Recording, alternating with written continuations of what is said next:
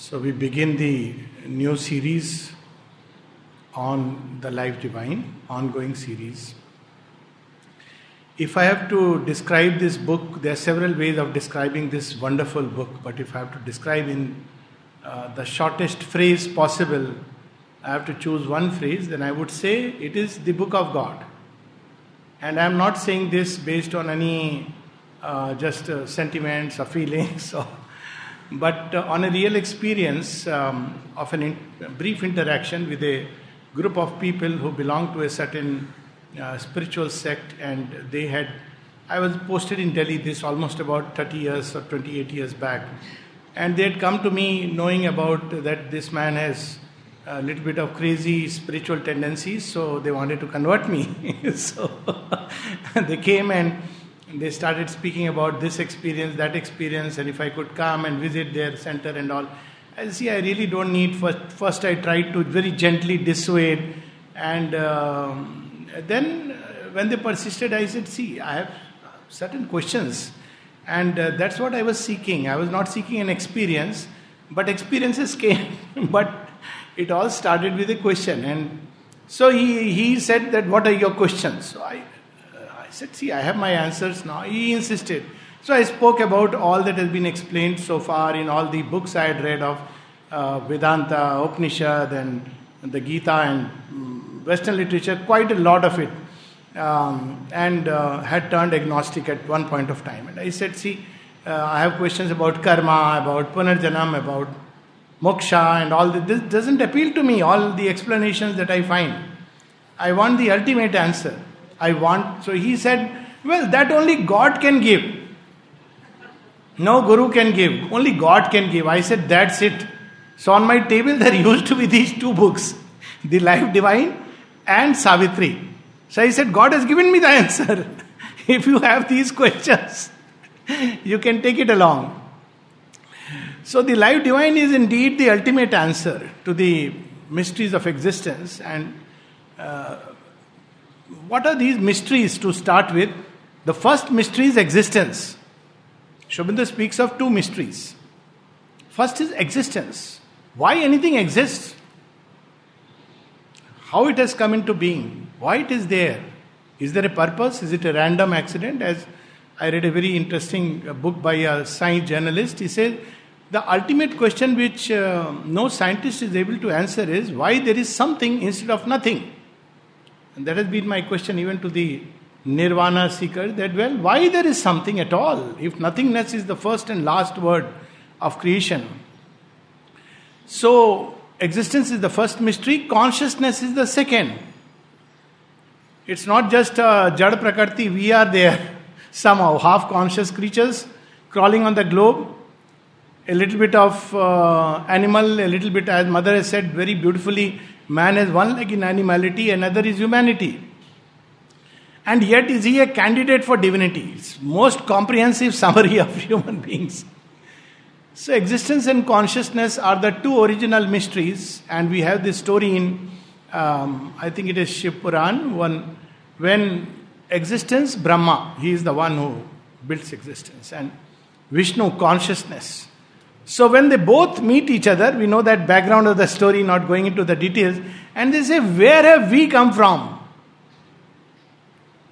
So they pray and they, they seek the answer, and this he, it, of course, in Shiv Puran, it is Shiva, and there is a logic to it. Anyways, so he manifests himself as a huge column of light. Here, both of you have come from.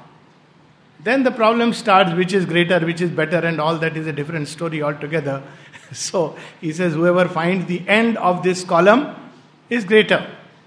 And as the story goes, that neither of them could find, I am not going to say what happened later on because it's not a very good. uh, and but they couldn't find the end of this. So there is an infinite light, Jyotir Brahma, from which all this emerged. So this existence and consciousness is the first mystery of existence, of creation. But we seek answers for four things. Any philosophy should be able to touch upon these four elements. First, of course, who am I? Man. That concerns us. The second is, what is this world we inhabit? This universe.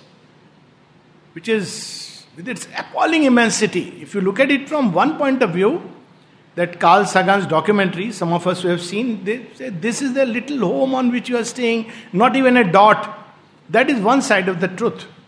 The other side of the truth is that this dot seeks to travel all across the universe. Whether we take the modern scientific approach, plumbing the depths, going into the skies, moving across, wanting to have uh, galactic travels, time travels, all this. So, this dot is one part, but there is another side to this dot that it can expand into infinity. So, what is this universe which invites us and uh, appalls us? If we, nowadays people use the word awesome, if there is anything really awesome, it's the universe. awesome. Look at the way it is. It's very inviting. It's also at the same time. Uh, it can induce fear in those who want to remain in little, uh, shrink into a little hole. So that's what the universe is. The third mystery, the third question which we need to know is where did the universe and we come from? Whether we are part of the universe, so we need only one answer where did this come from? As certain line of uh, schools of thought say.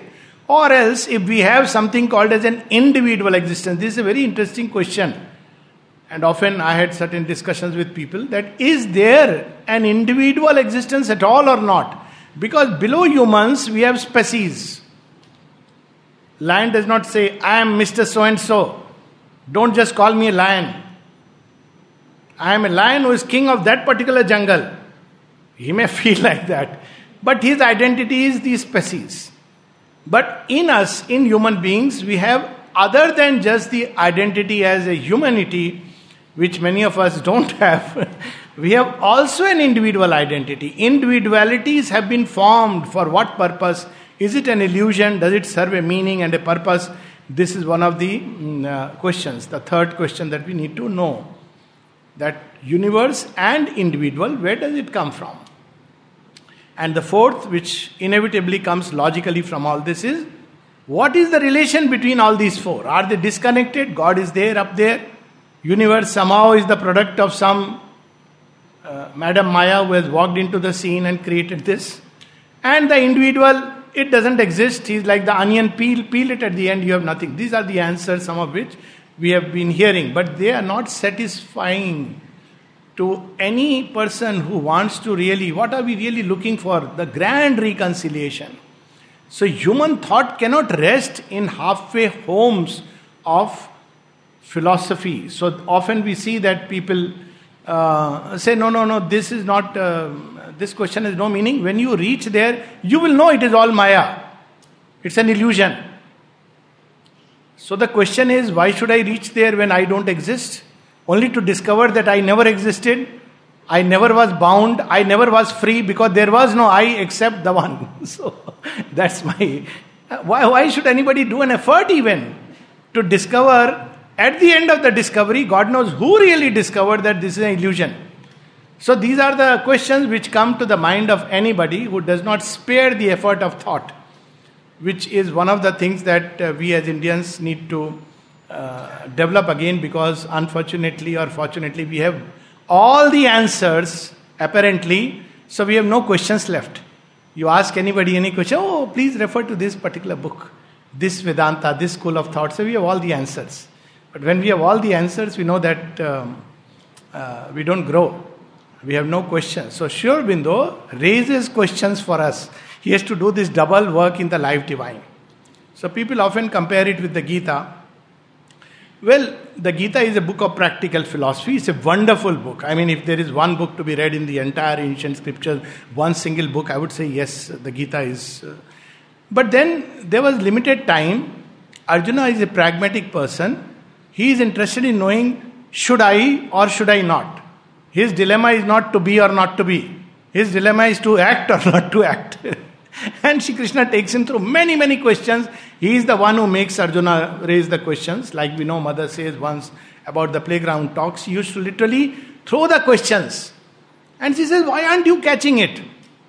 She wanted people to ask questions, and people won't ask questions. So now Arjuna had limited time, Shri Krishna has limited time, there was an exigency, so questions were still, he made Arjuna ask questions as a prototype humanity, and Shri Krishna answered. So he is both the questionnaire and the uh, one who answers. But there are many questions that have been left unanswered. Also, because the flow of time has created many new things have come into existence. There were no mobiles in the time of Arjuna to question, sir, but see the marvels of modern science. What do you have to say about it? They were technology of a different kind. But there are many things which have been discovered. Time has flown. There is a forward movement. Material science has discovered many things that it stands on the threshold of a material agnosticism, just as it reached the material monism. We'll talk about all these uh, terms which come in the life divine and material agnosticism. Science says that, well, after saying that all this world is a single mesh and net of an energy which has taken a body as matter, I don't know what is beyond. It's a kind of agnosticism. Just like in spiritual seeking, we reach a point where we uh, have this agnosticism. Thought climbs, climbs, climbs. At one point, it says, I can't go further. I need support. So Sri Aurobindo gives us the support. And in the life divine, he, he raises the questions. Where will he find another Arjuna who will ask such questions?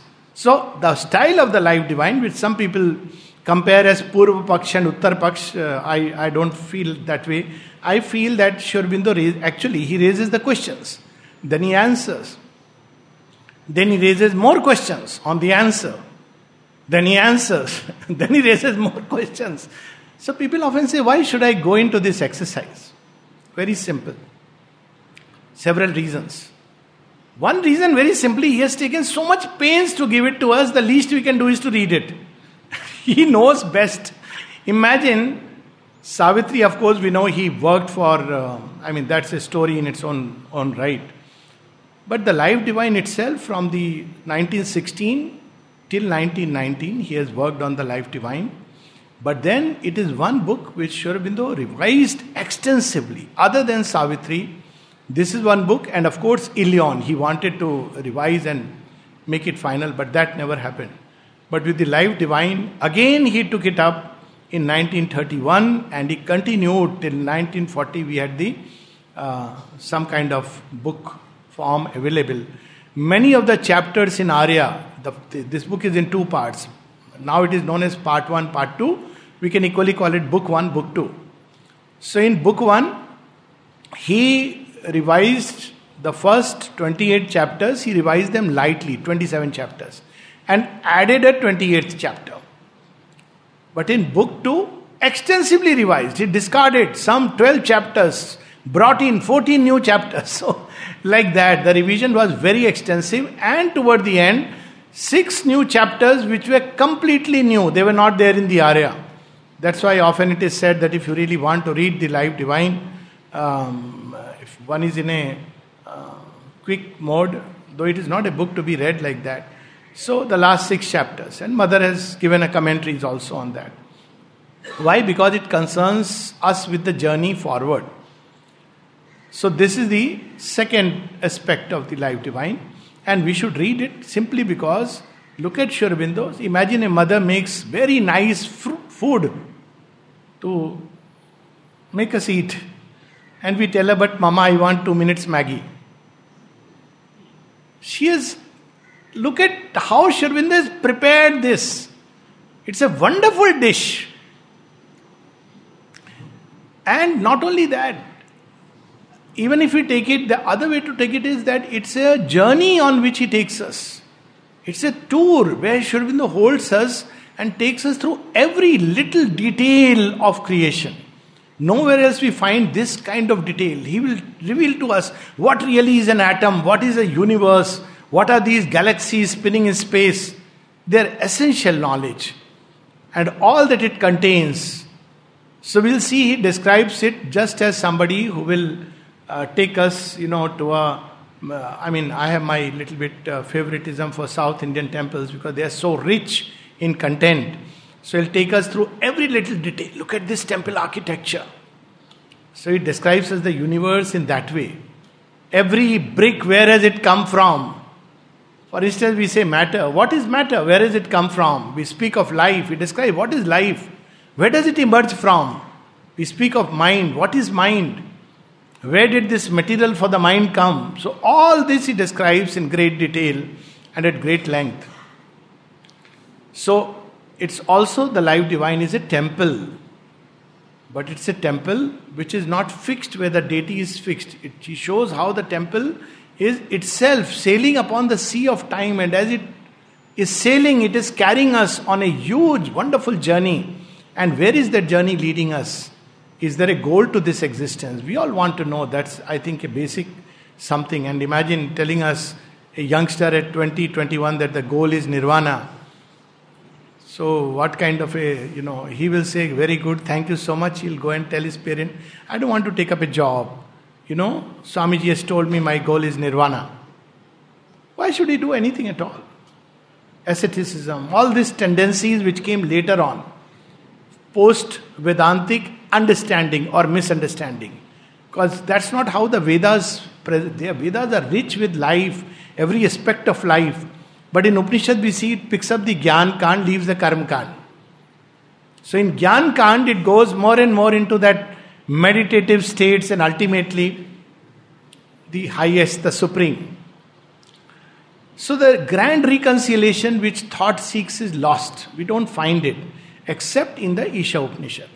So Sri says that if there is a basis of the life divine, we find it in the Isha Upanishad. And from 1912 onwards, he wrote several small little, um, not essays, but few passages on arguments in the life divine. Then he has not written life divine, but obviously that there should be a divine life, and he is writing arguments. And then subsequently he has revised it. Some of these essays are incomplete. Very beautiful. So, where was he in 1912 in terms of his yoga? He had arrived at the experience of nirvana, that utter stillness, 1908. He had ex- arrived at the grand, greatest experiences that um, the rarest of yogis have, Vasudevam Sarvamiti, that is 1909 when he is in the Alipur jail. And then he has arrived at dwelling for 18 hours in Parabrahman, as he writes in one of his letters in 1912 to Motilal Roy. After that, 1914, he starts writing the Life Divine. So, when we say it's a book of philosophy or it's a philosophy, I feel it is really bringing many several notches down the value of this work. Philosophy in the Western context is Stretching of thought, starting with material data, you stretch it and you try to arrive at some finality. In that process, thought may remain connected with the first data, it may change its data, new data it may bring in, or it may completely disconnect from the data and enter into its own flights. So, the life divine is not that, it's the other way around. It is philosophy in the Indian sense, where it is called as darshana. It is seeing, so nowadays, uh, people often, you know, say that ancient times the rishis used to meet and debate and discuss. Almost you make them look like TV, uh, you know, people who have been called. And Aurobindo says, no, this is not true.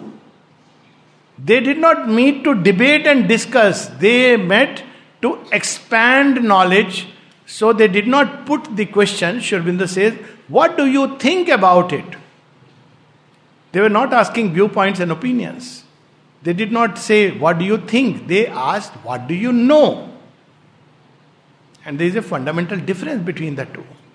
So it is not through thought, effort of thought that Sri arrived at some kind of a construction which he is giving to us. Such a construction would not have an enduring value. Rather, he arrived at the vision of what life is, what creation is, as he says himself that his philosophical base initially was from the Upanishads and the Gita, but his spiritual experiences went along the lines of the Vedas, which he read later and found confirmation of his spiritual experiences. And then, when he went beyond and beyond, he did what any uh, thinking creature would want to do to reconcile all that we experience in life. This is what our thought seeks. To reconcile this world and the Creator, to reconcile my life with the world around me, or at the least level, to reconcile with the next person living with me. Thought needs reconciliation, it's an innate tendency within us. But we have been teaching divorce, separate. This world, leave aside. Give to the scientist what is due to the scientist, give to the ascetics what is due to the ascetics. But human mind cannot rest content with that. It's so strange that knowledge which has brought out this universe can be known by scientists who don't have that knowledge. Strange. If there is any knowledge worthwhile, eternal knowledge, it should be able to tell us even about this material creation. That's what is said about the knower of Brahman in our scriptures that Yasmin Vigyate Vigyati Sarvam, knowing which all else can be known. So when we read this book, this is what we see. Sri Aurobindo uses thought. Why does he use the thought? Because we are here. What does he do? He holds our hands and tells us, Come this way, I am leading you. But he is like a magician. So as you are climbing, putting one foot over the other, then suddenly you discover that suddenly he has taken us here, and you wonder how. And he will reach there and say, See, this is the link. It's so amazing. It's, it's actually very fascinating to read this book. The third reason why should, we should read it is it's a beautiful way and a simple way to develop the human intelligence to reach at least the confines of the divine mind. Reading the Life Divine is very uplifting, very, very uplifting. It literally picks us up. It stretches us by the neck, holding the choti towards that infinity. But we have to persist in the labor, nothing, you know. So it's a tapasya in its own right. And the simplest of reason, it will develop our intelligence.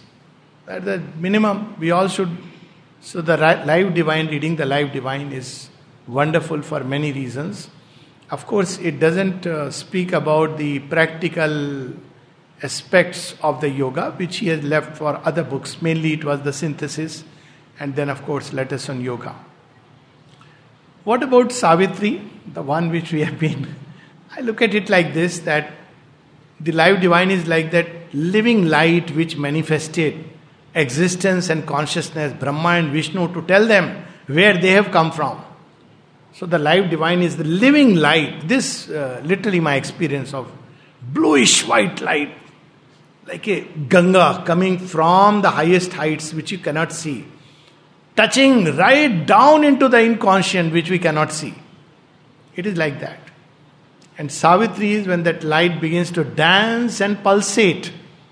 So it brings out a music, enthralls, fills us with rapture, captures our heart. So, this is how I see the two books. Of course, Savitri is unparalleled. Mother herself said, it is the message.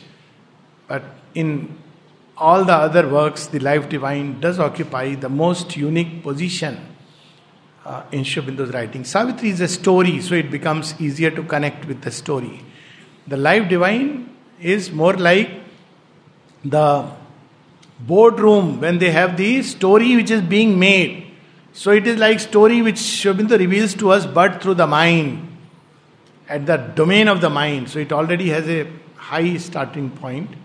But at the same time, because Sri never loses touch of the earth, it actually, and I'm saying this with all earnestness, most of the passages are very simple, connected right with this earth. So we should read it, and as I said, if we have to follow this path and have all the answers. Why we need the answers? Some people even say that. So that, that is the last question. Why we should have all the answers? I have love for Mother and Sri That's enough. Yes, love can give all the answers. How? Because the door of knowledge can open.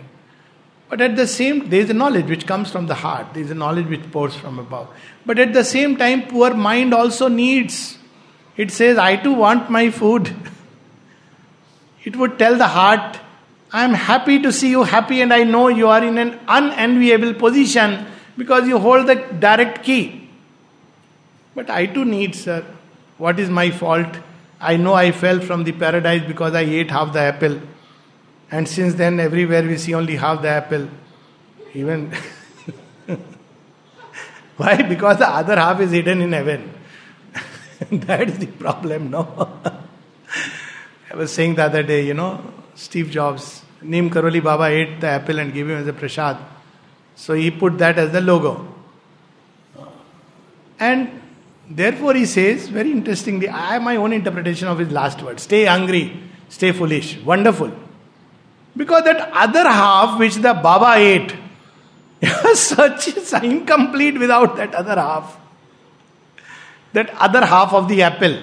Or if you take the Adam and Eve story, the apple was bit there and he carried something, the seed of knowledge, and came down.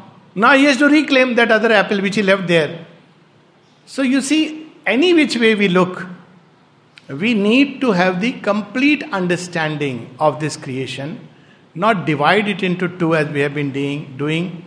This world is Maya, whatever else. And the best part, before we just enter into it, it's something which I have never understood. I've seen, and it comes on televisions, it comes everywhere. Swamiji's with all due humility, with all the full malas and with all the purses and bank accounts teaching this world is Maya. So if somebody asks them, but sir, why are you asking money for these courses? To empty Maya from you so that you can be freed of the Maya. I'll take the burden of the Maya. This is something which has always escaped, at least, you know, my simple understanding, simple logic. If the world is Maya, whom are you teaching? Maya in the sense it is understood, not Maya as it is, which Sri will reveal to us. If it is really an illusion, then whom are you teaching that it's an illusion? The only Upanishad which very powerfully tries to reconcile is the Isha Upanishad. And Sri Aurobindo says that it is the foundation of the life divine.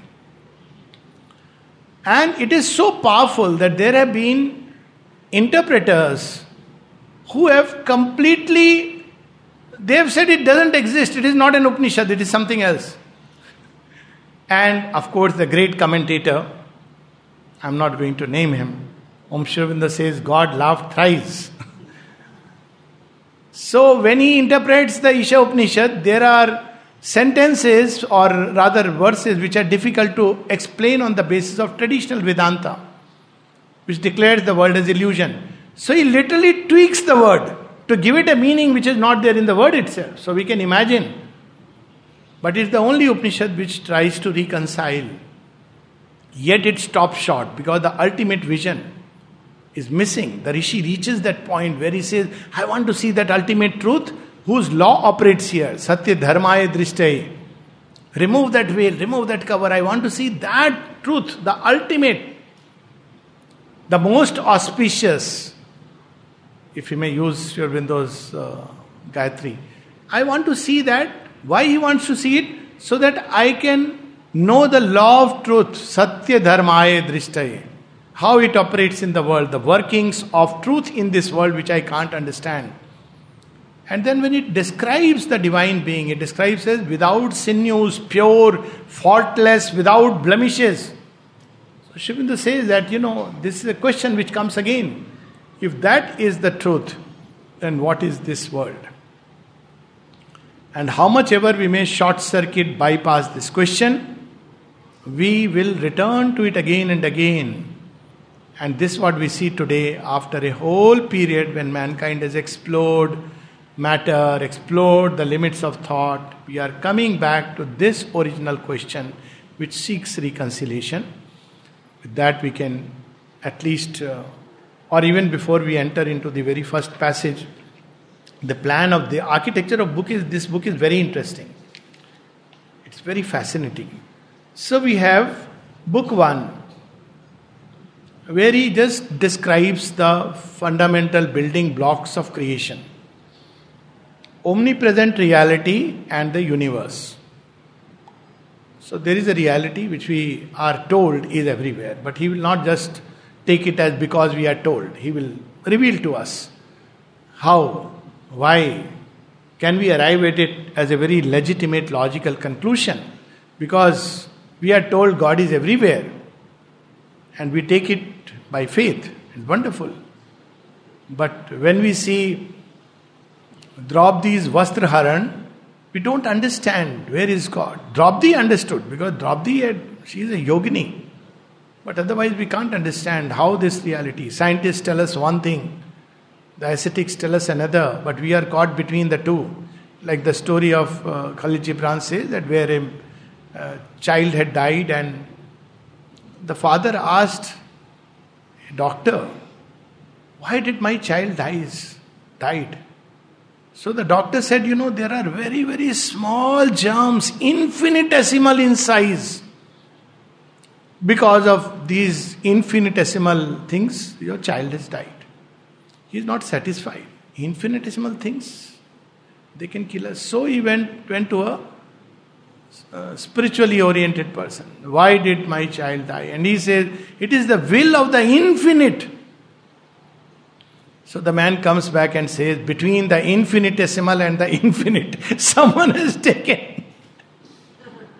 taken away. I don't know whom to ask now. So you see, we need to understand what lies between the infinitesimal and infinite. So omnipresent reality is the infinite. And this universe or universes, system of universes, built of infinitesimal particles, buttressed one upon other, creating system of worlds. So he explains that. And here again we will see the first six chapters or seven chapters will tell us, orient us. It's like, you know, when you are going to Matri Mandir, there is a orientation video because you don't know what is what are you standing in front of. So it orients us. Uh, what we are seeking, what we have found till now, what is yet to be found, what is unreconciled, all this will come. Then he will take us to the beginning of the beginning or beyond the beginning. So, what is that? Origin, pure existence, Sat, Chit, conscious force, Ananda, delight. But Ananda creates a problem. The moment you say Sat and Chit is okay.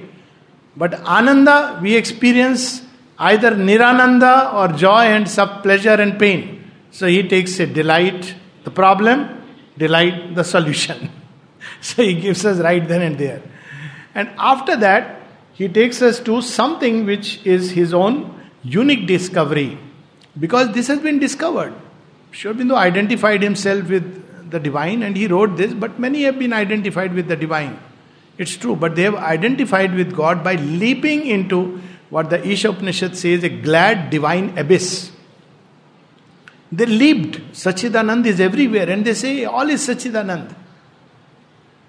But the step from which they stumbled onto it, they can't connect it.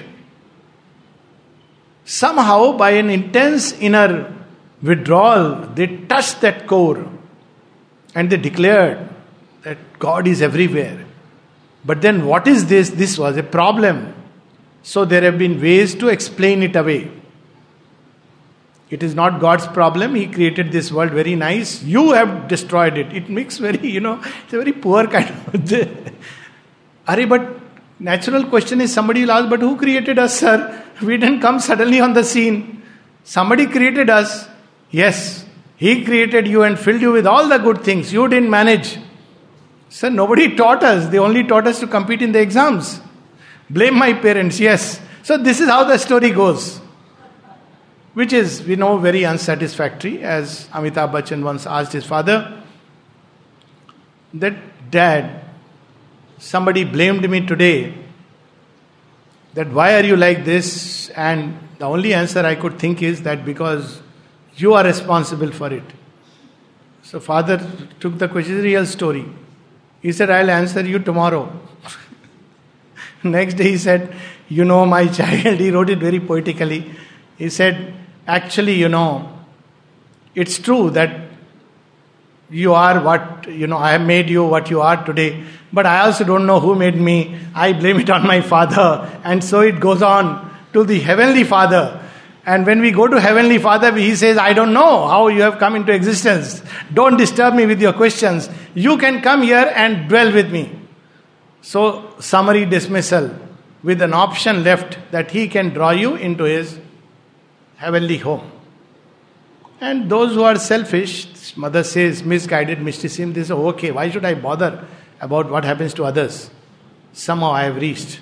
It's a misguided mysticism, it's the last illusion. So he brings in this link, the supermind as creator. He defines also. So next time, if anybody says, What is supermind? Supermind is creator, is simplest.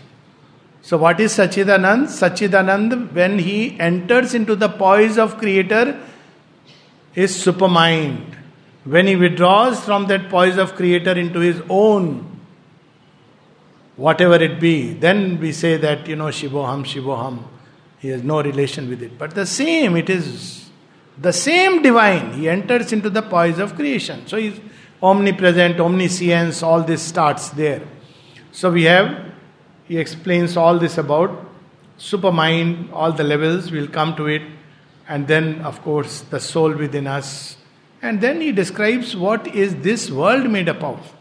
And now you see how, what is the plan he is going. Normally in philosophy, you go from here to there.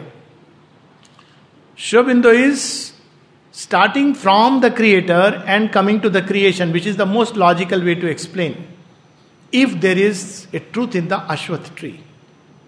So he takes up these chapters mind and supermind, life, death, desire, incapacity, problem of life, ascent of life, matter, not of matter, right down below, and then how the ascent will take place. So it's a beautiful way he has put it together, stitch the entire creation with the Creator. And then we have book two the knowledge and the ignorance. So here he reconciles all the opposites divine and the undivine, eternal and the individual, all these things which we need to reconcile to understand what life is about. Knowledge and ignorance, why there is ignorance, reality and the illusion, all these he uh, reconciles. And finally, part 2 the knowledge and the spiritual evolution, what next, what is going to happen, what is going to come. So, all this is described as the entire blueprint and the roadmap which the divine comes now and gives it to us. Why now? Why he didn't give it earlier? Because perhaps the divine thinks, believes, knows that now we are ready to undertake the further journey. The fact that the life divine has appeared is a sign that we are ready to undertake the evolution next. So, what that evolution is, and he, starting from human aspiration, goes through all these different layers, levels, order of the worlds, rebirth, all these things. And at the end, he takes us to the divine life, the Gnostic being, and the divine life. So, it, it is all sewn together in a wonderful, with rich uh, brocades, with the threads of the halo of the sun. That's how I would put it. That these are the threads from the halo of the sun with which he has written this book, which is book and yet no book, but an invitation and an entry. So let's at least enter into book one, Omnipresent Reality and the Universe. And he starts with the human aspiration. Actually, life begins with aspiration. Without aspiration, there is very little difference between a human being and an animal.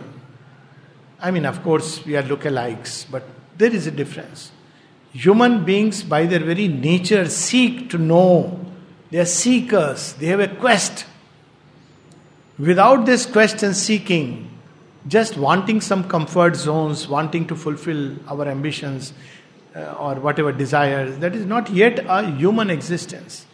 It is largely like an animal existence. What marks us distinct is not speech, though speech is a very developed, evolved thing. Very developed.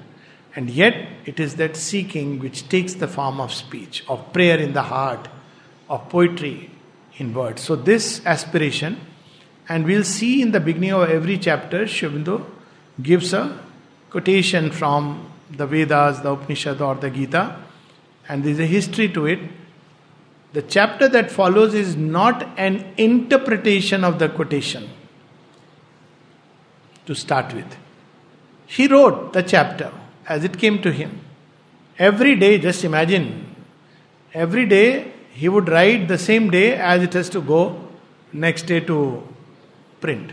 So he was not thinking and okay, I have to write, what should I write? So he was writing like that. Later on, he would add a quotation so that people connect those who are from a traditional background that these things are there, hinted, even in the scriptures. This he clarifies that it's not that I read the Vedas and the Upanishads and I wrote this. He saw and he wrote, and later on he found hints which are scattered in the Vedas, the Upanishads, and the Gita. So he takes them up and at the right place puts it there. Later on, basically, he chose from a list of quotations which were chosen by Puraniji. He took out a whole lot of quotations. And Sri Aurobindo picked and chose from them. So this should be very clear, it's not that. And then he starts the grand opening. We have this, uh, you know, any theater you go, the opening matters. And that opening scene of the life divine is so wonderful. And that opening scene is the human aspiration. Real life, real story begins from there. And we all know, if we look back at our lives, there was a life before aspiration was born. See, Savitri also starts with this. From the darkness, aspiration is born. And what does that aspiration do? Heedless mother of the, as like a hip finger, asking the heedless mother, material mother, wake up, wake up. And then all grew a consecration of and a rite. So we see the birth of aspiration, first canto. And it starts with the symbol dawn. So here also, life begins with aspiration. But not that Sri Aurobindo will leave all else unexplained. He will explain everything. But the real life begins with aspiration, and life divine has to be read with an aspiration. Though it is true that it fulfills the mind and its quest, but to read it like, you know, with a dictionary in hand, just most of the language is uh, words wise, my own uh, experiences and impression is it's quite simple. The long sentences are there because Aurobindo wants us to give the complete truth. So, for example, if somebody asks me, Where are you going? Where is the talk going to take place? Or let us say, let me give a more better, somebody asked today, Where is the ashram? So I can say, Here is the ashram. That's one kind of understanding of the ashram. But there are many other things intertwined. Why am I going to the ashram? What really is the ashram? We can keep discovering it for years and decades like Pavitrada, after 20 years, his friend said, asked him, You said you are going to the ashram to, to meet Sri Aurobindo. No, ashram was there. You said you will see and come back. What has happened? Are you still there? And he says, I'm still seeing it. 20 years, I'm still seeing it. So the life divine can be read, reread. If Aurobindo has labored number of times, as I say about Savitri, it's good to know that he rewrote it 12 times. We should at least read it 15 times to justify our existence. and it's never too late to start. So let's read this quotation from the Rig Ved, Kutsa Angiras. As we know, Rig Ved, the beauty of the Vedas is not one person book, and this is something, great strength of Sanatan Dharma. And I keep telling, we are not one book, one founder. Why? Because our founder is infinite, divine. And he spoke through many seers and sages. And therefore, his the word that he has to speak can never be over. It will keep coming because his source is infinite. And therefore we have number of books which come. And equally we say there is not one founder and there is no one scripture. And yet we see because it's the same who is speaking, but he is infinite, so in different ways. So in the language of the Vedic Rishi, we have the Usha, the dawn in Savitri. Sri Aurobindo is writing, wrote only the English quotations. Uh, later on, the Sanskrit was brought, taken out by Puraniji, and later on, he brought a whole list of quotations from which he chose. So we will see in the original uh, text, the uh, there will be a footnote, and one can go back and refer those who are interested. So it begins with human aspiration. So life divine is a journey. It starts with aspiration, ends with the Gnostic being. So what we have to keep on remembering is aspire and aspire and aspire. Through every challenge, every difficulty, aspire, aspire. There is nothing which can be denied eventually to aspiration. And whatever we aspire is already been granted. This was asked to the mother. She said, My child, because you aspire, it means it has at another level already been granted. So we are smart uh, disciples of uh, uh, the ultimate master. So the disciple asked, Why should we aspire then? It has already been granted.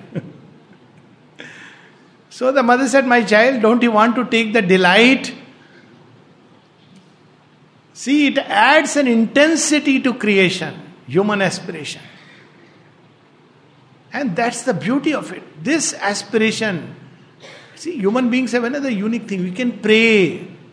It adds a certain intensity, a touch of love Divine will grant us, but will we really value? Will be like that child who wants Maggi noodles when the mother has prepared a very nice meal. So let's read about this aspiration as is given in the Rig Veda. She follows the, to the goal of those that are passing on beyond. So she makes us, fills us with the urge for progress. This is what dawn does. Night is the symbol of, oh, now I want a peaceful rest. And what does the dawn remind us? It energizes us. Things to do. So she, those who are passing to beyond, she is the first in the eternal succession of the dawns that are coming. That's why Sri reminds us in the Gita we do not belong to the dawns of the past, but to the noons of the future. There is no one dawn, one enlightenment. So the Vedic rishis speak about several levels through which we climb. At each level, the sun seems very different. It's the same sun, but we cover it in different ways. It has its own beauty, its own grandeur. So she reveals herself to us in different ways, and then he names her Usha, the first god, goddess whom the Vedic Rishi is invoked. Usha, widens, bringing out that which lives, awakening someone who was dead. Just imagine. And that's why it is so important to aspire. Without aspiration, we are as good as dead. Of course, we have respiration, but no aspiration. We are leading a life on ventilator uh, until we have learned how to really expand our lungs with the breath. So, what does dawn do? She opens wide vistas before us. So when aspiration is born, suddenly new vistas open, things which we had not known and we want to know. So this is how it opens before us. I'll just finish this, then we'll close because today we'll have only one session because there is a movie and so early dinner. So Usha widens, bringing out that which lives. We thought it was dead when we are in a state of withdrawal from this universe, nothing exists except some dream images. Then we come up, we see, oh my God, so much to live, so much to be, so much to grow, so much to progress. What is her scope? When she harmonizes with the dawns that shone out before and those that now must shine. So, what does memory do? Memory goes back yesterday, day before yesterday. And we move forward in terms of thought tomorrow, day after tomorrow. So, this dawn is a meeting point of what must come. It is also a meeting point of the past dawns. This is in our physical experience, but same thing in our inner experience of life. And in if you have to render in psychological terms this word aspiration, it takes many forms thirst, seeking, longing, or a simple word progress. Minimum for human beings is progress.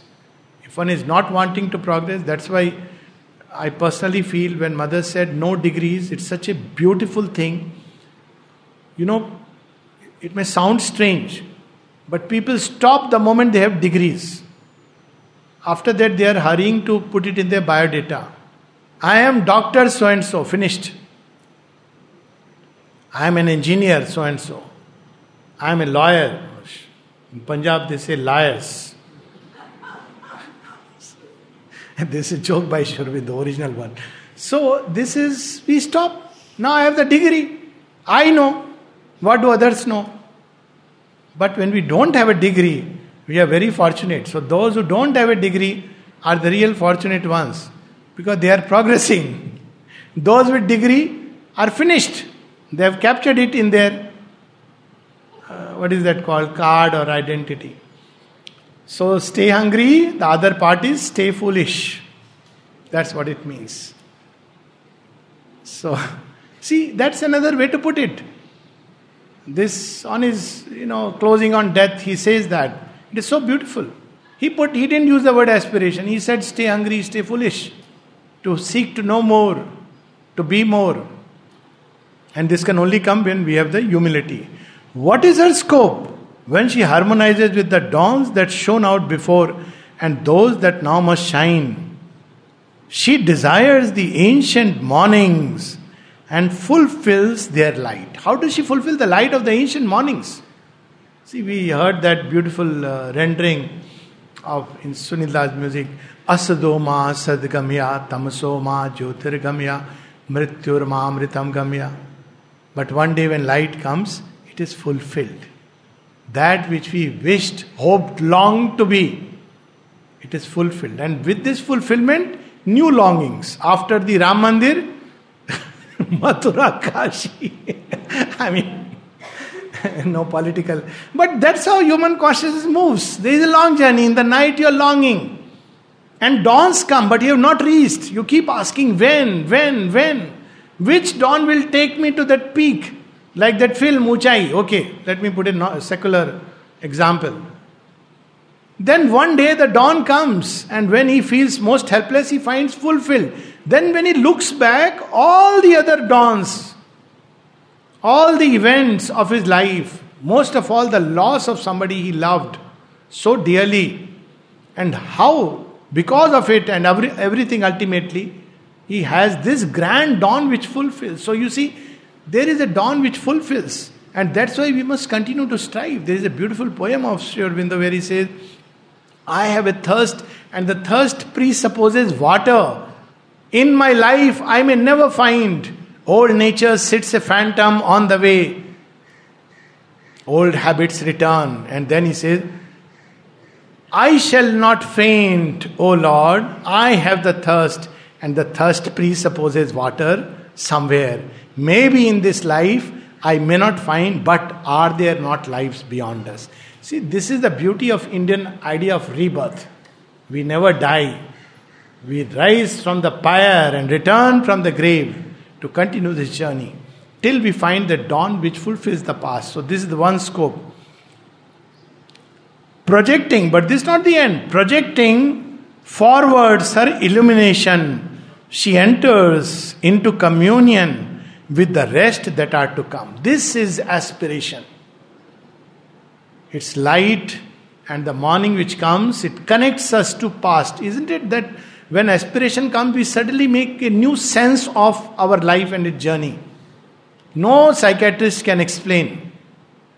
But aspiration really makes, oh, okay, okay, okay, this is what happened, that's how it happened. It makes sense. Thank you, God, you gave me the trouble. Thank you so much. but when you're going through it, there is night. What should we do during the night? Aspire. And when the dawn comes, it'll be fulfilled. But what happens? Now, where do I go further with this experience, with this wealth that I have with me?